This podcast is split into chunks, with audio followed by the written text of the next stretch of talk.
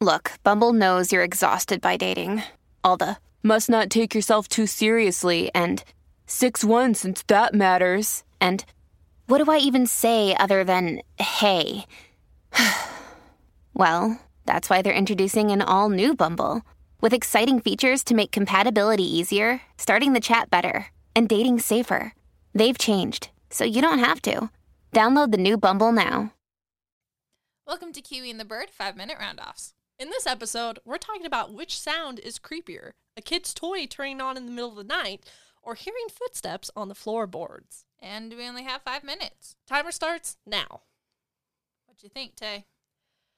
You know, initially it's like, oh, the kid's toy is creepy, especially if it's an annoying kid's toy, because then you're aggravating both your like fight and flight instinct, but also your irritation. And in the middle of the night, if a stupid kid's toy woke me up, I wouldn't be scared. I would be mad. Oh, okay. But I think the the footsteps are creepier because like I could write a kid's toy off as, "Oh, maybe the batteries are weird or maybe I, my cat knocked into it." But if there's footsteps, like death is coming. I have about 5 seconds before it's done and I'm gone. I'm going to give it all I got. what about you though? No, a kid's toy turning on in the middle of the night creeps me out a lot more than hearing footsteps. Here's my reasoning. Like, there is, I think I've told this story before, but when I was in fifth grade, my teacher would read uh, to us stories, um, like Mary J. Hahn, Mary Hahn. You know, she's like a horror writer, but for children. Yeah. So stories you probably shouldn't read to children that are being read to children. Exactly. And one of them was this little kid who kept getting scared because he thought that the dolls in the room were going to look at him. Um, and so like the whole story kind of like builds up the tension with that. And then at the very end, like all the toys like do start turning towards him and start walking towards him. And like that traumatized me as a kid. Toy Story as a thriller. Yes. I literally couldn't watch Toy Story for the longest time. And so in my head, because of this, because of this, like a kid's toy turning on the middle of the night is like something supernatural to me. Mm. And hearing footsteps is like, oh, it's human. I can just like machete you. Let me just grab fine. my lamp real fast. No, like I literally have a machete. Kami next to my literally does have a machete. That's true. Kami has a machete and I have a sword. no one's getting past that door. So it's just like, and if I could, it's like, it's like if I can hear it like winding up. Like imagine if it's a toy that's winding up in the middle of the night. Don't unlock that fear for me. That's not accidental, Tay. That's not accidental. That's what I think of. And so I'm like, I can't go against the supernatural, but I can go against a human. I think I could maybe go against the supernatural. Nah, man, I'm not about that. I just gotta call the Ghostbusters. Um, you mean the super unreliable ones? Well, there's only Sam and Dean though. Yeah, also unreliable. But there's also poison control. They don't know what to do. No, man, I can't. No, no. That was a that was a fear that was unlocked in childhood and has been kind of triumphing over me ever since. Though I will say, no matter what, either one of these sounds, I will have a heart attack and die anyway. There's no Oh, doubt about that. Probably. That's just which one would I prefer? Yeah, it's like the the which is um the scarier of the two evils. Yeah. if I had to choose a way to go, which way would I choose?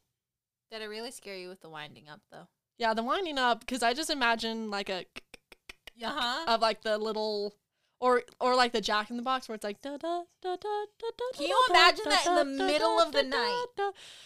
I You don't see anyone there.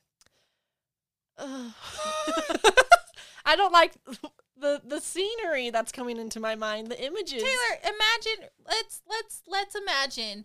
No, no. Let's remember remember. the time that your Hogwarts sorting hat started talking in the middle of the night. Guys, that was pretty bad.